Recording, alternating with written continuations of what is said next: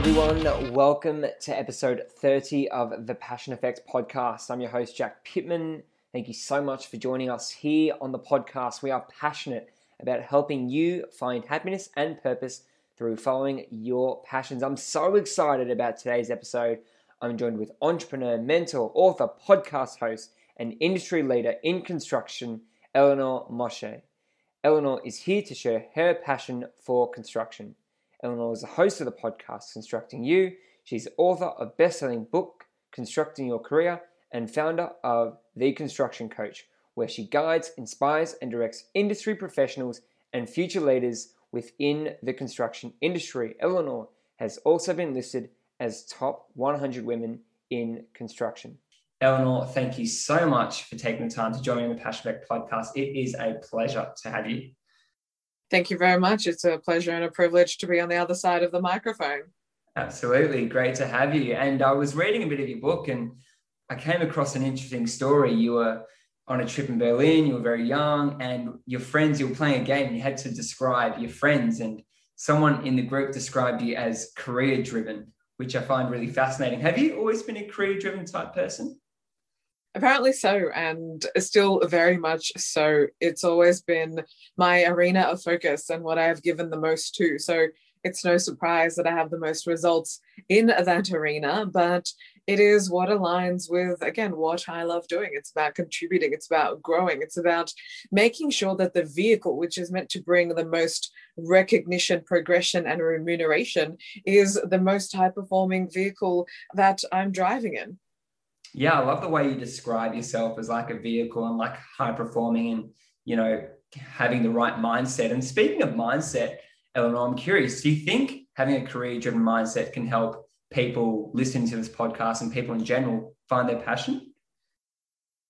Certainly, to some extent. What people first and foremost need to identify is their values. So I know that my career, business, wealth, significance, impact, influence, health, of course, they are my core values. And I make decisions that are in alignment with those values.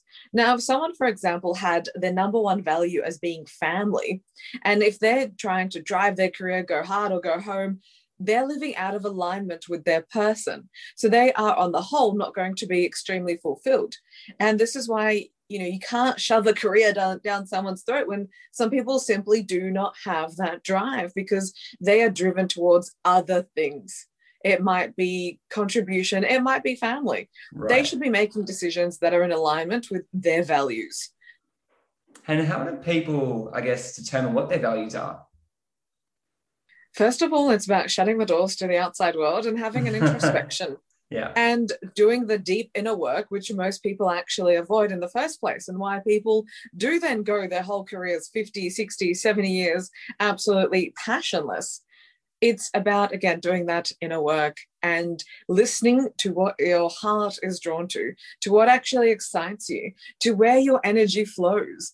This isn't to sound esoteric, but that's what it actually takes in order to get that clarity. Of course, you can figure this out by yourself, or you can work with a mentor or a coach or someone who has that clarity, the results, and can give you the mental models, the principles, and the framework to achieve that.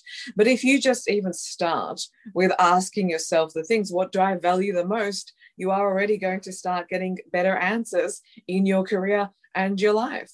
Yeah, yeah, I love that. I love that. So being specific. And look, you've enjoyed a very successful career in in the construction industry. As you look back over your successful career, are there any career defining moments, decisions, or experiences that stand out to you the most? Absolutely. One being, I got to a point in my career when I felt absolutely diminished and meek and dissatisfied. And I looked at to where I was and I said, This can't be it this can actually not be it because until that point in time, I had been building my career based on externalities. So from the outside in, not the inside out. I had given a lot of my power and my agency to other people, and they have they drove they drove my career to absolutely nowhere fast. And I got to that point, and from that day onwards, I said I am going to take agency over my career because for someone it didn't make sense for someone who was so career driven mm. as I am to be unfulfilled at only right. the five year mark. And I couldn't imagine what to do this for another 40 years. It didn't make any sense to me anymore. So the first thing that I started to do was to conceive my vision and work on my vision. And it was the pursuit of my vision and having just enough belief in it, like not a lot, just enough with the what and the why, not concerned with the how, that it led me to meeting my mentor, Ron Malhotra, who is still my mentor today. And Ron showed me that there are three ways to have a career. Number one is to become a traditional corporate. Number two is to become a traditional entrepreneur. That's where you deliver a product or a service to the market. That product or service does really well. Eventually, the entrepreneur may get known.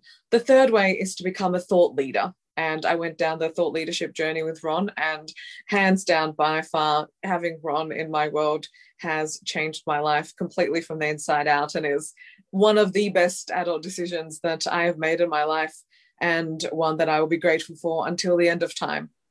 Mm, so, starting with the inside out, being starting with that vision. Absolutely. And people simply do not have a vision so I guess, as you said, it's about doing that inner work to try and construct that vision.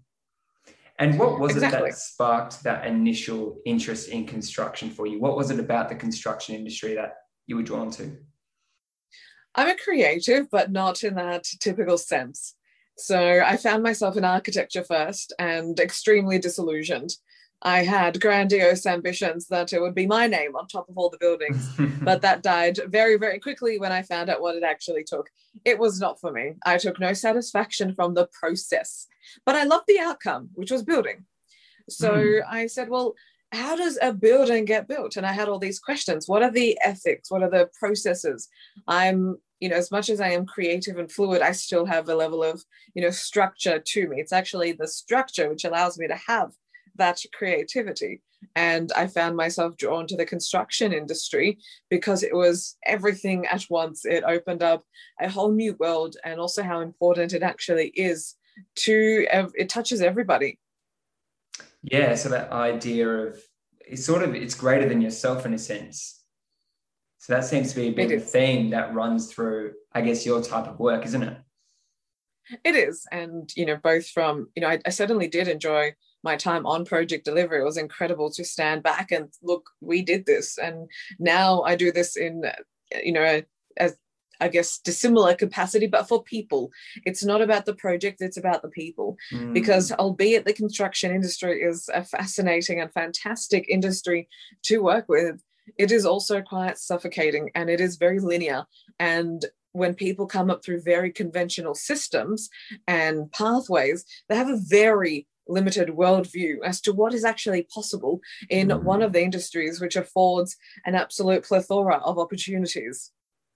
And so let's, I want to dive a little bit deeper into that. So, for people that are looking to get into the construction industry, or for people that are just searching for their passion, what steps should people take to start finding their passion. So we talked about establishing the mission and values. Is there any anything else they should do? Should they find a community of people? Should they start networking with people in the industry they might be interested in? Where should they start? One, oh, there's two ways to do it. One is from the outside in, two from the inside out. So first it is actually asking yourself better questions as we were speaking about what actually lights you up you know what cause what would you stand up for if that's the only thing that you had to do in this lifetime? What would you do for free? What would you happily, yeah, what would you happily give all your time to without expecting anything in return? You know, I'm, why am I up sometimes till 12, 1 a.m. day in, day out doing what I do? It's not for, I'm not promised anything. Mm. No one is. Mm right? Per episode, as you know, to produce one podcast episode, it can be a six hour, six hour feat, not getting paid for that. So that sort that stems from passion. And passion stems from really stepping into alignment with what you are here to do. And when you tie in what you're passionate about, what you truly care about, passion comes from the heart. It's not from the mind. When you tie that with your natural disposition and your strengths, this is how you get to a point in time when you are just consumed with everything that you do because where people can sometimes get mistaken when it comes to passion is they think that I need to just be passionate about work and then nothing else. Passionate it needs to be wholly encompassing about everything that you do. It's not just it's not just something that is particular to different compartments in your life. It should be passionate about the whole human experience. So, actually taking the time to identify that from within, that's fantastic. To say that that happens to everyone with such ease and flow, absolutely not. So that's where engaging with other people and opening your mind to different possibilities is very important. So sometimes, yes, it is about being in conversation with people who are passionate and seeing what lights them up and seeing how they got to that post to that point in time can also assist someone in order to find that passion. But even if someone doesn't have a passion right now, and I've heard that before, it's like, I don't have any passions. Okay, no problem. Whatever it is that you are doing right now, do that thing with passion mm, as well, mm. right? Give your heart into it, not just your mind, and see where that actually takes you. Because did I always get to, you know, did I start off with this level of clarity? Absolutely not. It was also a process. I like that. And I feel like even the people that I've spoken with at times, you know, they're like, oh, you know, I have hobbies, but I don't really have any passions. And I sort of say to them, well, you know, you just got to, uh, it's similar to what you said, right? It's just all about doing things with more passion and more enthusiasm. I think that's an easy way to turn to find passion as well in things. And I was just going to say, just on your point, do we find our passion or does our passion find us? In other words, is passion something, is passion for something innate or can passion be developed for something over time? That's a fantastic question and esoteric at that, which is what I love. I do think that our passions can find us, meaning when we have a vision and when we step into the vision, the universe does come through us with a lot more ease and flow, right? When we're actually driven to create impact, to add value to others, it can find us. At the same time, there may be something that has just absolutely, you know, riled you up or something that you know that you again are here to do. It can also come from within, but as I'm talking, it is saying that, you know, why even drawn to something like that? So passion certainly does come from within because whilst you many people can care about many different things, they're not actually driven to do anything. And that's where the passion part kicks in. What type of barriers would be holding people back from following their passions or pursuing their passion further, for instance? Themselves. Yeah. In short. Mm. But people can be so caught up with oh, what will other people think no one's thinking about that they're so consumed in their own world so people have a tendency to think that oh, if i do this then you know, i'm going to you know people will think less of me or and a negative dialogue when it comes to wanting to pursue a passion just extending on that point a little bit further what type of mindset do you think people need to have in order to be able to find and pursue their passions so it's about actually listening to your future and where you want to be rather than constantly looking back into your past mm. and making decisions out of there, operate out of a place of their vision. That's how they will start to actually move forward because they've got a pull motivation rather than a push motivation. And it's also about having a very, and also about having a very comfortable relationship with failure mm. because it's inevitable. Have you personally overcome failure? I do it all the time. The more failure that I can actually garner, the faster and the higher success that I will actually have. They're interdependent. I can't have one without the other. It's interesting, you know, failure is such a widely spoken topic in our world. There's so many self help books that talk about failure, and there's obviously a reason for it. Why is it that so many people are concerned about failing? Many reasons. I mean, that's a podcast episode within itself, but many think that's the end of the line that they're operating more out of a place of fear and looking at what they may lose rather than what they could gain. That's where people are making decisions of because it's so easy to quantify what you can lose. $1,000, $5,000, $10,000, six months, five months, but they can't actually quantify what they will gain. A lifetime on their return on investment, a life that the 1% actually dream of. How do you actually quantify all that? People do not make decisions based out of that modality. Again, they make it out of this tiny, tiny box called fear, and that's how they stay married to their comfort zone. What are some of the biggest misconceptions that people might have about the construction industry? Number one, that it is a highly remunerated industry. Now, of course, the construction industry pays above average, because of the risk and responsibility and the sheer hours and the high risk nature of work that people are involved in. So people do think, oh, I'm just going to go and I'm going to get a 100K package, whatnot. Mm. Okay, but that's also reflective of what you actually have to put in. You can't put in the bare minimum and expect the absolute maximum. The remuneration is certainly there in construction. If you look at how wealth has been generated for a lot of people, it's been through construction and property. Of course, I know right now that's changing with uh, Dogecoin and Bitcoin and all those things. Yeah, all the, all the coins all the coins. But insofar, construction and property have been wealth vehicles. And that's where people think I'm just going to come into construction and the money's just going to come to me. Absolutely not. Mm. And then oftentimes, I think you mentioned in your book as well that people enter the construction industry hoping to do really well out of it, but they don't they don't have that passion. No, because uh, they're only chasing the money. Mm. And I assure you that if you're not passionate about what you're doing, there is nothing that will make you want to stay till nine o'clock at night after you've been on site from 6 a.m. watching concrete being poured. That takes passion. Mm. It takes passion to see the end go out. I think a lot of people are so they, they think about the the result and they don't they don't enjoy the process. 100% you really have to fall in love with the process. And if you're not passionate about the highs highs and the low lows that are associated with actually generating that vision for yourself then you're still out of alignment. You have to go back to square one and hone in on what actually allows you to feel the most passionate about whatever it is that you're doing. You've done a lot of um, a lot of work mentoring people to elevate their careers in the construction industry. How important is it to make time for ourselves to improve ourselves? Because uh, you mentioned in your book, and there's a good quote. It when people place extreme pressure on their organizations to develop their own career instead of making time to develop themselves. So, how can people go about investing and developing themselves?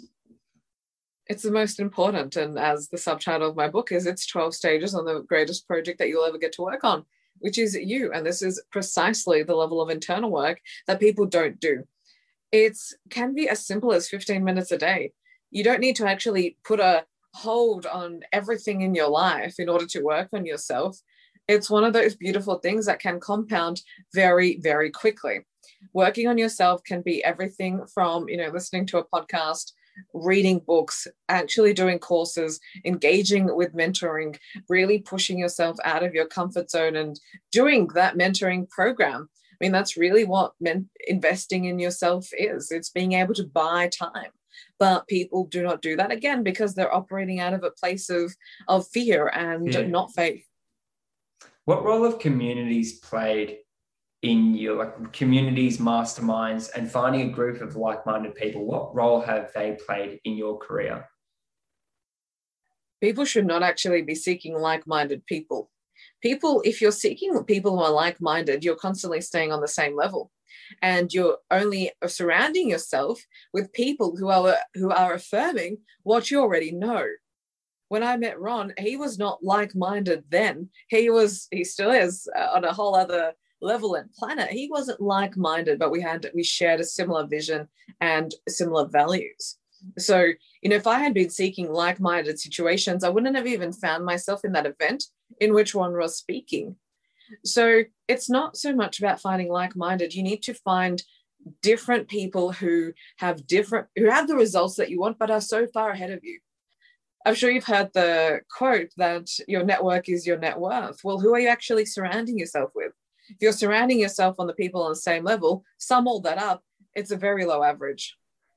Such an important point to make, isn't it? The importance of finding people that are higher up. You're helping people below you and giving them the same opportunities that you were afforded, which is absolutely fantastic. And I really commend you on that.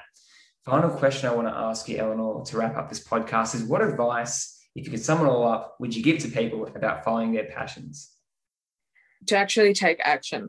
It is action which leads to clarity. It is not sitting there being stagnant and living out of fear that will give you that clarity. It is only momentum which generates that clarity. So if you right now in your heart of hearts, you want to go and do something, go and actually do it. Take action on the thing that right now is going to absolutely blast you out of your comfort zone because that's where the passion is actually going to come from. It's going to come from doing, not sitting and stalling.